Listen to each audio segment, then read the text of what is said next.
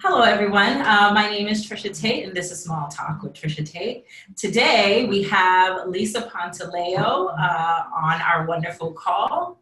And uh, this summer, we've been doing a series with a number of different um, CEOs and business owners of health and wellness uh, practices. And today, we have Lisa on. She opened the barre3 Long Island City studio after discovering barre3 on Instagram hmm, while looking for a new workout routine that wouldn't leave her feeling depleted throughout the day. And at the time, Lisa was working as a senior graphic designer in New York City, so we're creative through and through, and began doing uh, barre3 online workouts each morning. She quickly fell in love with it. Uh, and actually, Lisa was born and raised in Queens, New York, so a New Yorker like myself, uh, where she currently lives with her husband and studio co owner Luke. And in her path towards a more holistic lifestyle, she continues to connect with barre3's focus on whole body health, something she's truly passionate about sharing with the Long Island City community. So I want to thank you for joining me, Lisa. Thank you for having me. and I want to um, I want to dive right in today and just tell me how did you um, get started in your business. Now, I gave a little bit of story, backstory as to how you got into barre3, but let's talk about the moment you decided to open a studio in New York. What was that like? That's a long story. I'm sure. So, yes, at the time, like you mentioned, I was a graphic designer in the city. That's where I what I went to school for. That's what I studied in college in undergrad and grad school. Um, and I loved it. But at the time, I was just looking for a fresh place to work. I was there for about five ish mm-hmm. years. And I was running and doing a lot of yoga, but running was just by myself. And yoga was in a studio that was a little bit sporadic. It wasn't super close to where I was living. Um, my husband and I were also getting married that fall. So, yeah, so it was a little bit of a financial thing. I didn't really want to commit to like a new studio so the best thing was just online workouts at home before I would go um, into the city. So I started doing just some free YouTube yoga videos and whatnot, and I fell in love with them. But it was lacking a motivation uh, and a sense of community that I really wanted. So when I found barre3 on Instagram, I first fell in love with the aesthetic of it all, to be honest with you, being in the design world. Um, it wasn't your typical like gray and red and all those sort of colors that gyms come along with. It was just bright and airy. Um, it had like a beautiful yogi aesthetic to it, which I loved. And what was nice is that it really combined in a full hour what I would get from running, which was cardio, and then what I would get from yoga, which was the mindfulness. So I fell in love with it. I started doing the videos. And then um, there is, at the time, there was just the West Village studio. So I dragged my husband along and we went.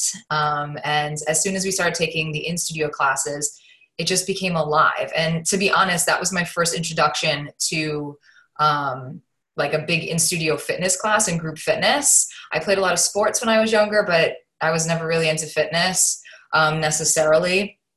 So it was my first introduction into it, and it was kind of scary at first. And uh, but we kept going and we loved it. You just push yourself a little bit more in person. And um, everybody we spoke to, whether it was other owners or other instructors, they all kind of had this same like authentic, genuine thread and love for the brand. So we put in our inquiry online about it and um, we just started talking with home office and we knew that we wanted to bring it to Queens. If we were to open the studio, we knew we wanted to bring it to Queens. Like uh, you mentioned, we're both born here. Um, and the West Village studio, which is a little far from up for us, it was about an hour to get there and an hour to come back. So again, it was that whole commitment thing um, made it a little harder. So we wanted just something that was a little bit closer to home so that we could keep going to. Yes. Would you like me to dive into the whole other process of all that? or just well, that? So it's a franchise model, right? Yes. So uh, that's very different from just like coming up with a concept and starting your own thing from scratch. So if someone were, you know, thinking of tagging onto a franchise and opening their own place, what are some things, let's say top three to five things that you should be prepared for, you should do when you're buying into a franchise? First things first is making sure you, of course, love the brand. Um, not just, of course, loving the workout, but every single touch point that we had with barre3 was a positive one. Um, it started with amy who was the director of franchise sales. So our first, it was like a survey that we had to fill out and send in and it was one of those things where i guess we're going for it. So we put it in um, and from our first chat with her it was just so authentic and we knew that it just fit our personality. So just making sure that it fits your personality making sure that um, you're ready for that big time and financial commitment because it's always always more than you think it's going to be. Um, so yeah she just kind of helped us become really comfortable with it all. And like i said every other person that we ran into um, who love barre3, or there were two, there are still two, and at the time, um, barre3 Studios in Jersey, one in Livingston and one in Morristown, and we would go there and we would get that same welcome community feeling, which is yeah. so nice to get from a franchise. And that's the one perk about it is you don't have to reinvent the wheel, right? When you go into a franchise, there is a lot of backing there, but you have to be completely in love with the franchise that you're getting into, of course. Because then they give you like the sales and marketing and sort of the whole brand strategy. But then what are what were the things that you had to figure out on your own, separate from the, that the franchise didn't provide? Yeah, well, what we had to figure out was a big one. Um, so we don't live in Long Island City. We live in Kew Gardens, and we wanted to live in Long Island City when we got married, but we couldn't afford it at the time. So when we were looking to, for a place to open up a business, we knew that that was the place we wanted to go. Um, the thing is is you have to kind of create your own community there right? So i had to spend a lot of my off time there going into the coffee shops touring around walking and just getting a really good feel for the neighborhood. And then um, figuring out you know if we were to open here where would we be able to have classes to grow our community?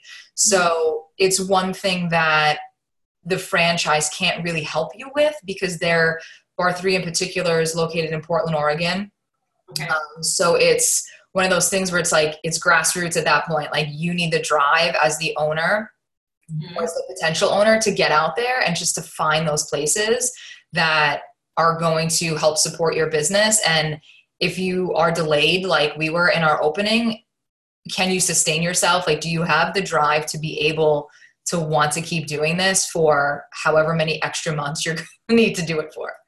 So talk to us about that. Like, how did you engage customers and clients for the period that you were waiting for the actual brick and mortar to open? Did you have partnerships? Did you do pop-ups? Like, what did you do to engage the, the, this community that you're talking about? Yeah, so how, how it kind of works is as soon as you sign a lease, then you're able to go live on social media.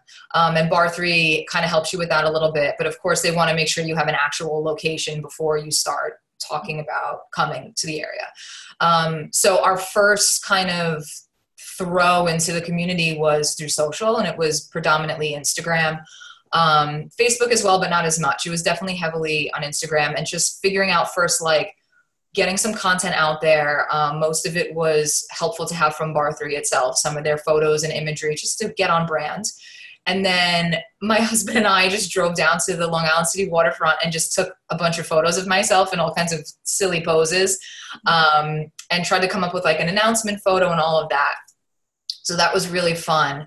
Um, and coming from the design world, that was my outlet. Like I was a little bit nervous, to be honest, about leaving that world that I was always in and diving into fitness, which I didn't really know much about. Um, I knew I loved barre3, but I didn't. I was never like a different type of fitness instructor prior to this. Nor did I ever own a business. Um, so it was a big kind of leap of faith, but um, we just kind of went for it. Um, and then in addition to social, yeah, our big thing was our pop up classes. So they um, barre3 encourages you to have something called like underground classes when you're gearing up to open. So once while your build out and all that construction is going on, you're building your community. And in those classes, which are all free to the public, you are not only gaining your future clients, but you may potentially gain your future team members.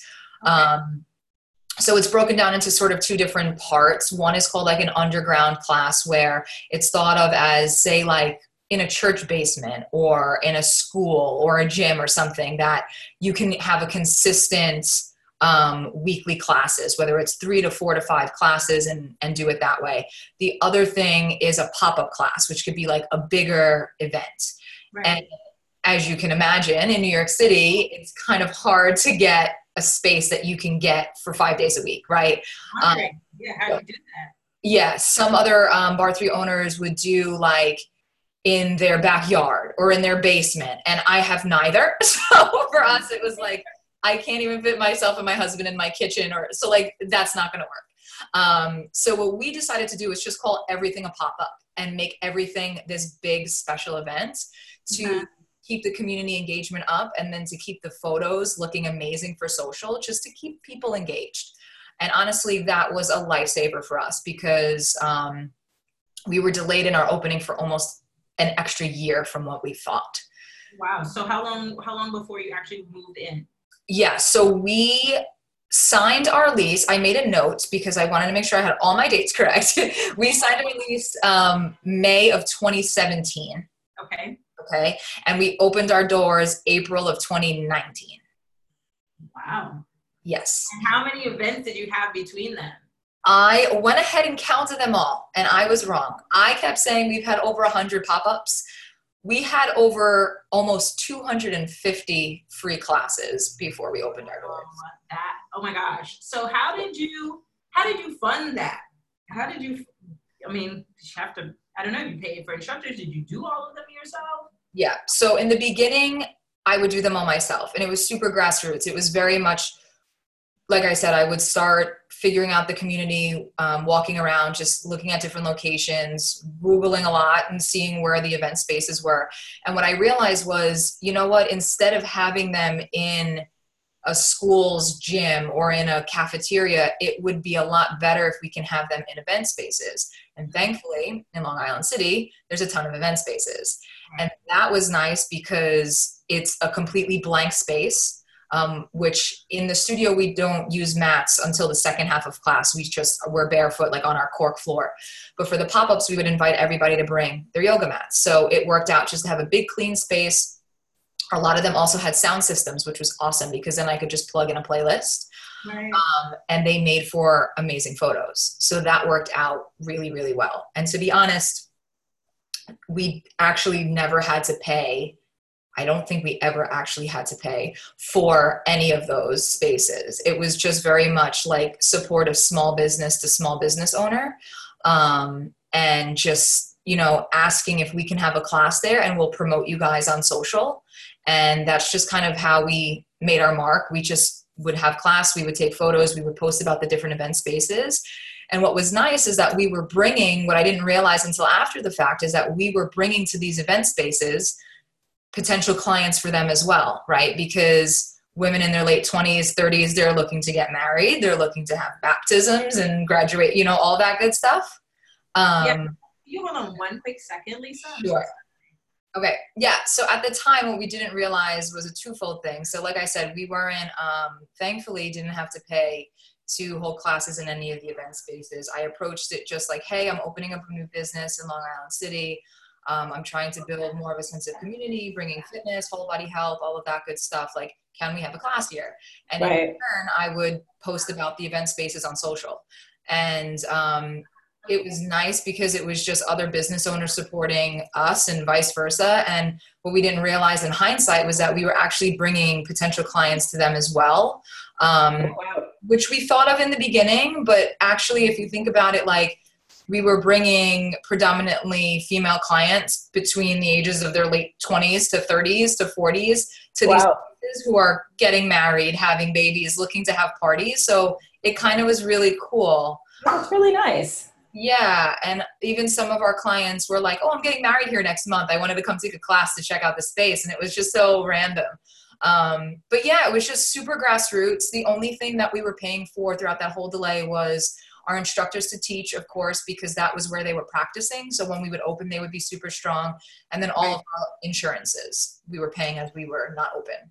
Right. Really, really important stuff. And so now, let's say it's 2019 and you open your space. Yep. Um, before that, it seems like you've already gathered some potential people to hire. So, how did you even go about hiring instructors or administrators? Yeah. So we didn't bring on front desk. So there are three roles in barre3. It's um, instructors, front desk, and play lounge. Um, instructors, we started looking for at pop-ups. If we saw somebody that moved really well, or they would come up to us and ask, then we would kind of vet them and figure it out from there. And then we would also do social posts like, hey, we're hiring. Um, and we would have them come and meet me, take a class. We would see how they move. Mm-hmm. And then there's a whole process with barre3. It's like an audition, and then there's like a two month post, um, or a one month, I should say, post in person um, training as well that they have to go to. So it's, a, it's about right. a process to find an instructor. Right. So it takes quite a long time, but yeah, we just found them pretty organically. People just came to us. I think there was some brand awareness there that they saw we were opening up a studio. And then. Um, was there a hiring process set by uh, the parent, barre3?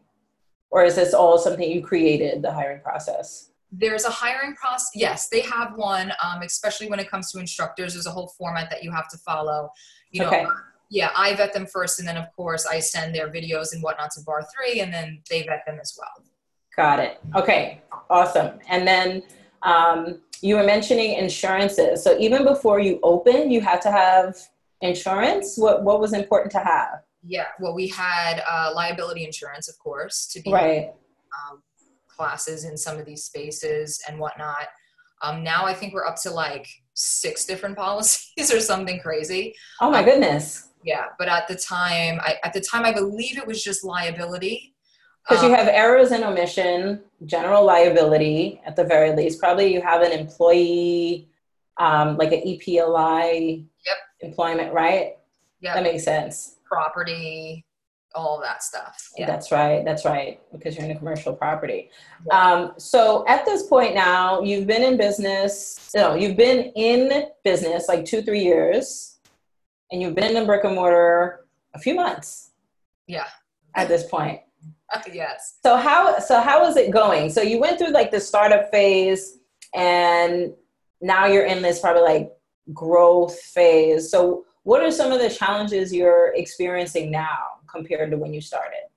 Yeah, um, it's amazing to have your home base and not have to be this traveling circus of um, you know speakers and yoga extra yoga mats and all of that stuff but it gets to be challenging. One our delay challenged us of course because um, you know barre3 has their own retail that we can bring in to sell in the studio. So we had all this old retail that was a few months old that was you know on sale on barre3's website. So boy. working that stuff out. Um, and then also you know, we were giving free classes away for over a year. And now we're looking to bring those clients in and have them actually start to pay for class.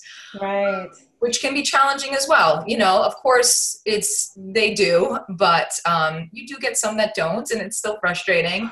Yeah.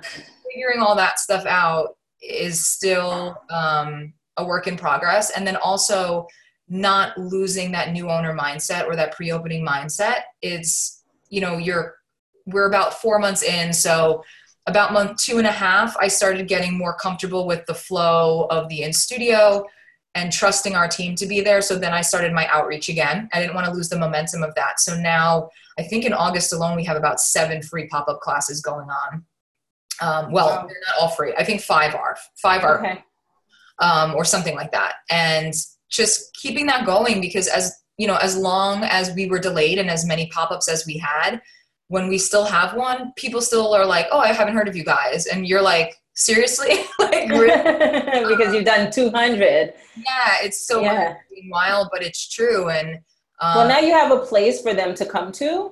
Yeah. And I mean, I can imagine. I can't imagine con- trying to convert people who were free before into this new space um, so, what are some things you think helped you uh, convert them? And with that in mind, I went to this conference and it said like the number one thing that New Yorkers want in terms of their health and wellness is convenience. Yep, yep. So, a lot of our clients live in Long Island City. Okay, makes live sense. in Astoria, just a little bit north of us in Astoria. They live in Brooklyn, Greenpoint, Williamsburg and then right across the river as well um, in the city, of course. So, one of the big reasons we chose Long Island City and more specifically Court Square is because it's extremely commuter friendly, right? Okay. A thousand different trains that you can get there, um, buses, all of that good stuff. Parking is rough. On the weekends, it's easier. Okay. But that's one of our main reasons for being there. And I think that that has helped a lot because we get people, sometimes we look at it and it's like, they come from Jersey, they come from the Bronx, and it's kind of mind blowing. Yeah but yeah. Do you, have, mm-hmm. do you have partnerships with neighboring businesses? So, for example, maybe their employees get some sort of like uh, special membership? Yes. So all of the event spaces that we held classes at, we of course offer them free classes and all of that yeah. stuff as a thank you. And now, as we're looking to build our memberships, we're um, reaching out to local businesses to try and get some more perks for our members and give back a little bit more generously to them. So we've been contacting like there's a place called City Chemist that we asked if if people who are our members would show that they're a member at your place would they be able to get a discount sort of thing? Um, so we've been doing that. Uh, we have a restaurant on board as well. We have a climbing gym called brooklyn boulders nearby brooklyn boulders queensbridge i'm familiar with them. Mm-hmm. yeah, they offer a percentage off of their introductory classes. And then the other big thing that we started doing is we had a ton of pop-ups in all of these big, amazing apartment buildings that are going up in Court oh, Square. Oh, wow. Um, and not only Court Square, down in Hunters Point as well. So, what we started to do is offer um, a promo code to the residents there and have them come in to take a free class. And the idea is that they come in, they take a free class, hopefully, they fall in love with it. And then we can get them into our new client special, which is three classes for 50, um, which is super cheap and, and a yes. really good introduction. That's amazing. Okay, so you have a lot going on in terms of marketing and sales and driving customer engagement. Um, so talk to me about like uh, the numbers and financials, right? Because you're doing the sales and marketing, you have a graphic design background. How mm-hmm. important is it to keep an eye on the financials? Extremely. Uh, and I am not a numbers person. I will be completely honest. You know, right. I art school, not to say, but I just don't have that mind. Um, okay. My husband thankfully has that mind a little bit more than me, so okay. um, we balance each other well when it comes to that sort of stuff. Um, what was helpful was, you know, prior to opening, we were given some sort of P and L format that we would fill out and look at and make sure that we can afford everything. And although I got it, I didn't fully understand everything that it would take.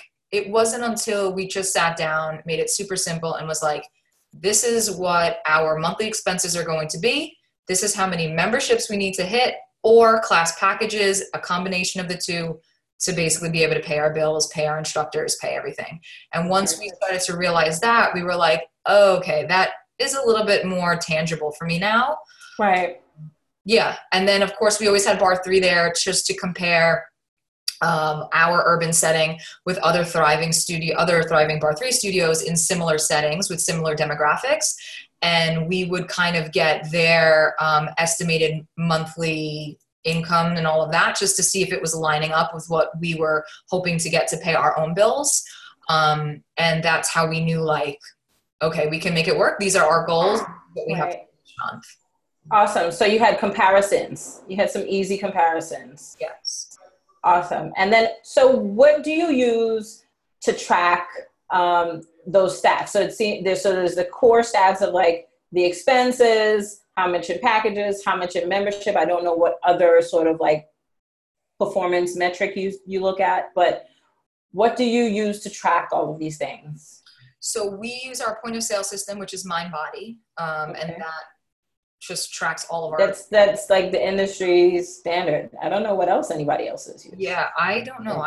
It's real i mean it's it's uh, yeah it's a powerful tool. So we have um, all of the reports and everything are on there. And then again what's nice about the franchise is that they gave us you don't have to use them but there were um, bookkeepers and, and what that they use that know barre3 and know what to look okay. for, know when the reports are due each month and all of that. So we got on board with one of them and we're absolutely in love with him. And he sends us um, all of our P&Ls every month so we can really get a clean idea of what's going on. Oh, that's great. So you do have somebody that's focused on it that has like the background and familiarity. Do you have to, re- you said you had to report those numbers somewhere? Yeah, so we um, because it's a franchisor, of course, like royalty fees and such. So he um, he pulls our numbers, like he has access, or I send him reports and whatnot, and then it all gets figured out, which is nice because, like I said, it it's a whole other thing and a whole other beast and a whole other animal. So what's nice about the barre3 franchise is then you can kind of, you know, spend your time doing other things. Got it. And did you? So when you started the business, did you use? Uh, your own money? Did you go to a bank or investor? How did you finance, yeah. if at all? Yeah, we did a small business loan. Um, okay. And like an SBA guarantee, SBA backed? Small business, yeah. Um, and it, it's tough. Well, I mean, when it comes to a delay, it's tough. We had to extend our loan twice. Okay. Um, because of all of that, which you know, of course, gives gives you more interest and everything um, and then you're spending money and you're not having any money come in when it comes to the insurance and paying for your team and whatnot. So right. it, it, got tough there for a little bit. And with each delay that came with the landlord and the building and the permits and all of that it was just more and more stress on us. And again you have to go back to the drive and the bigger picture and focus on getting in those doors. At what point did you have to engage any of your like negotiation or people skills for meaning what? Uh, when engaging the the landlord, or like going back to the landlord and having to delay, and going back to like the lenders and having to delay that as well. The bank wasn't as much of an issue, um, to be honest. It was just it was just a rough go with the landlord and the real estate agent from the get-go to be honest like oh. it was it, they would never agree upon an exact day to deliver the space um, as much as we fought for it of course. And at that point we were negotiating for like a month. Wow. so just like an in good faith thing um, you know we were going into it with good faith. And unfortunately it didn't work out that way. Um, there's just you know there's a ton of stuff that happens in new york with permitting and everything but then it does the landlords and real estate agents and all of that can really crush a small business like we learned um, and you're opening up in debt because of that and right. not cool. Right. So what would you if anyone wants to open a studio in new york what what tips would you give them? Making sure i mean of course we did but making sure that your real estate agent is fighting for you and also making sure that you have a good real estate attorney who knows what they're doing, who knows what to look for in that lease, um, what to fight for, what to kind of pick your battles with. Um, but sometimes it's just hard to come to an agreement, and you feel like in that good faith, everybody is going to play nice. And then it becomes business, and you kind of get stepped on a little bit um, and you got to kind of make it work. If you want it you got to keep pushing you got to make it work.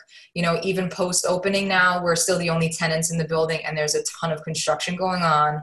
Wow. um, and it's hard because you know they want to come in and do work for another tenant and you have to i have to change my schedule or there's banging and construction going on when i have clients walking in. So it's always something. Um, i think the one thing that we learned though throughout the entire delay is just like everything is figure outable. It'll work out. You just have to keep the faith.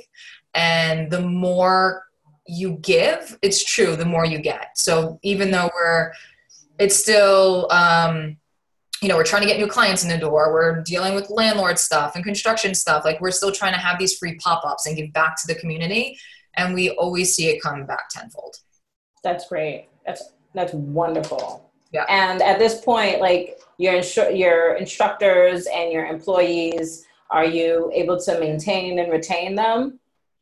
Yeah, yeah. Our team, our team is fantastic. So a lot of them, um, yeah, almost every single one of them started and was doing these free pop-ups with us for a while. Um, and that was a whole other thing to deal with with the delay was keeping their excitement up. And it's like we're not lying, guys. Like there is a studio coming, I promise. Right we're delayed a little longer. Um, same thing with clients, you know, where they kept asking every pop up, like, "Are you guys opening soon?" Oh yeah, we're. our says in uh, November, and then they'd be like, right. "Guys, it's November. What happened? Oh, it's another, you know, three months." And yeah. As a business owner, it makes you look kind of bad because it feels like you don't know what you're talking about when it's completely out of your hands. Um, right but now that we're in the studio, yes, everybody thankfully stuck with us, and it has been amazing to have to see them thrive and grow. Meaning our team in the studio, and then to see our clients being able to come to more regular classes and gain all of that strength and mindfulness, and hearing all of these wonderful stories about how much barre3 has positively impacted their lives in the four months that we've been open. So it's all worth it in the end. That's awesome. Um, this is great. I wanna. I, I, I want you to like. Maybe you've done this already. Uh, how do you envision? Where do you envision being in like three years? Your studio. I. I mean, I think a big thing for me is it's hard to like put in words, but I want to make sure that this type of workout, um, of course, barre3, is just more accepted in a sense where it's like you know we never we never do crunches for example because you're not being mindful of like your neck and shoulders and all of that stuff. Um, and just being fully accepting to everybody um, building that big sense of community. And everybody who walks in that door isn't just a number but you're a person and we know your name. Um, we're we know what you did that weekend. We know your kids names all of that stuff. Um, just trying to make that mindset more of the mindset of people who like to work out. Nice. Um, you know, we would love to open up another studio at another point of time just to kind of keep that growth going. Mm-hmm. Um, and then I guess a little bit of a smaller one is just making Long Island City on the map a little bit more with that, especially in Court Square. Um, you know, the waterfront gets a lot of love. Um, and unfortunately, where we are, it's a big construction zone. So we just partnered I had reached out to the um, uh, Court Square Civic Association just right. to see if they can kind of help us figure out how to maybe hold a pop up in Court Square as opposed to always defaulting down to the waterfront because clients who are exposed to those classes don't always want to walk up to Court Square. Um, and they partnered us with two other studios. One is right across the street from us. It's called Cosmic Fit Club. And the other one is around the corner. It's called Heal Me NYC.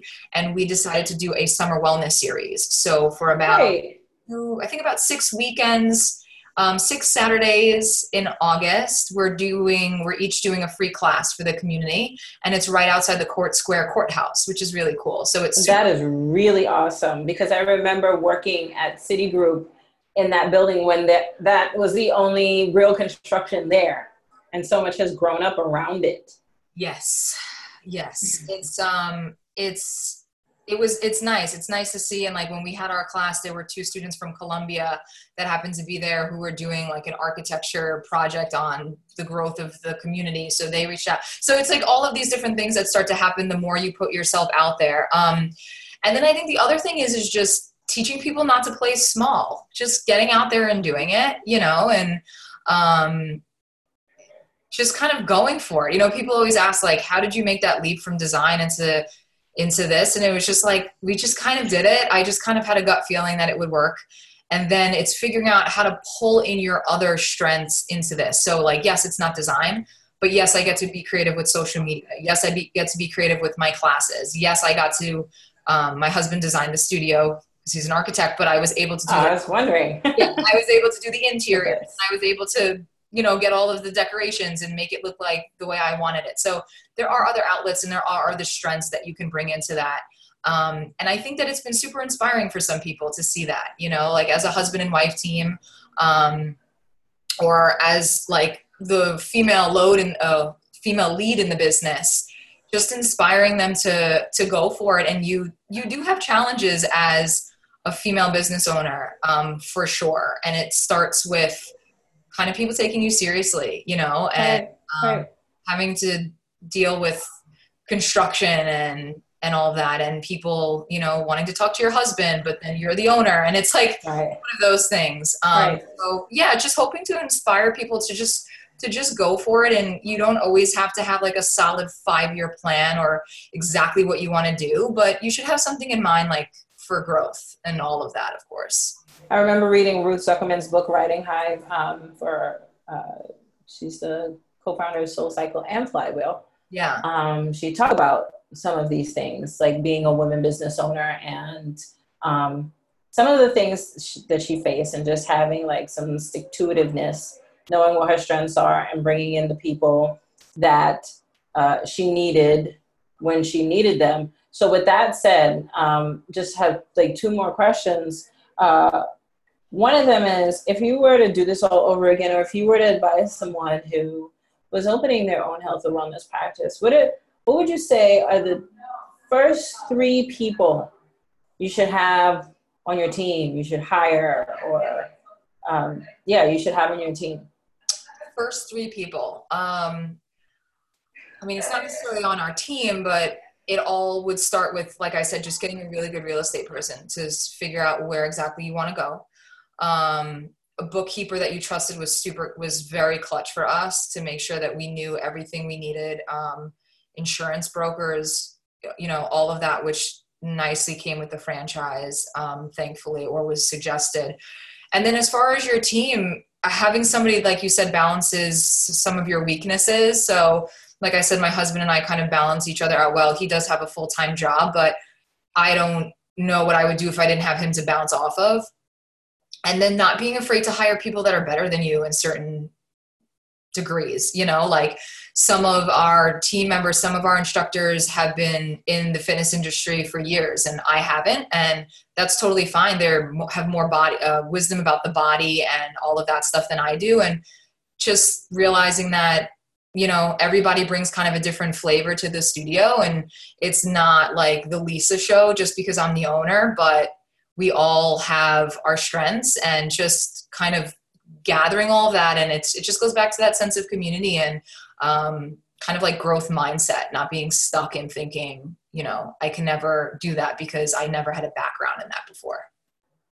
That's great. And i mean is there one thing that you wish you would have known coming into all of this? One thing I wish I would have known. Um, I mean, there's something to be said about not having it all figured out. To be honest, I feel like sometimes if you, sometimes ignorance is bliss a little bit. You know, like would we have done it if we knew that we would be probably putting in twice or triple as much money as we thought and over a year delayed probably not but you know we there's something to be said about that. I think a lot of it would have gone back to the very beginning with finding a certain um, location and landlord and all of that but then in the end it's also like court square and the building we chose gave us that character in our studio that we wanted with like exposed brick and that sort of old school court square looking warehouse thing that i didn't see anywhere else. Um, right in Long Island City. So it's kind of hard to say. So, I mean, Lisa, you shared a lot about like growing a business and starting from scratch with pop-ups and delays and negotiating things and, and figuring out things that weren't necessarily necessarily your strengths and making it work. Um, it sounds like there's a space that I really want to come visit. And if anyone else in our audience would like to come to barre3 and see you in the exposed brick and court square and what's going on, what you got going on, why don't you let us know how we can do so? Yeah, the best place to reach us is if you go to barre3.com slash LIC. You'll see our page there. It has all of our information. There's a big button at the top to schedule your classes if you go to, if you can email us, it's lic at barre3.com. Um, that's kind of the best way to reach us. You can also come to the studio in Court Square. It's at 4416 23rd Street. And then we are on Instagram and Facebook at barre3LIC. barre3LIC. All right. I got that. Yeah. So thank you again. This is Lisa Pantaleo of barre3 Studio in Long Island City. I want to thank you again for sharing how you maintain a healthy business um, and thank you very much. I hope that some people come out and visit you. I know I sure will. Thanks so much. All right. Thank you.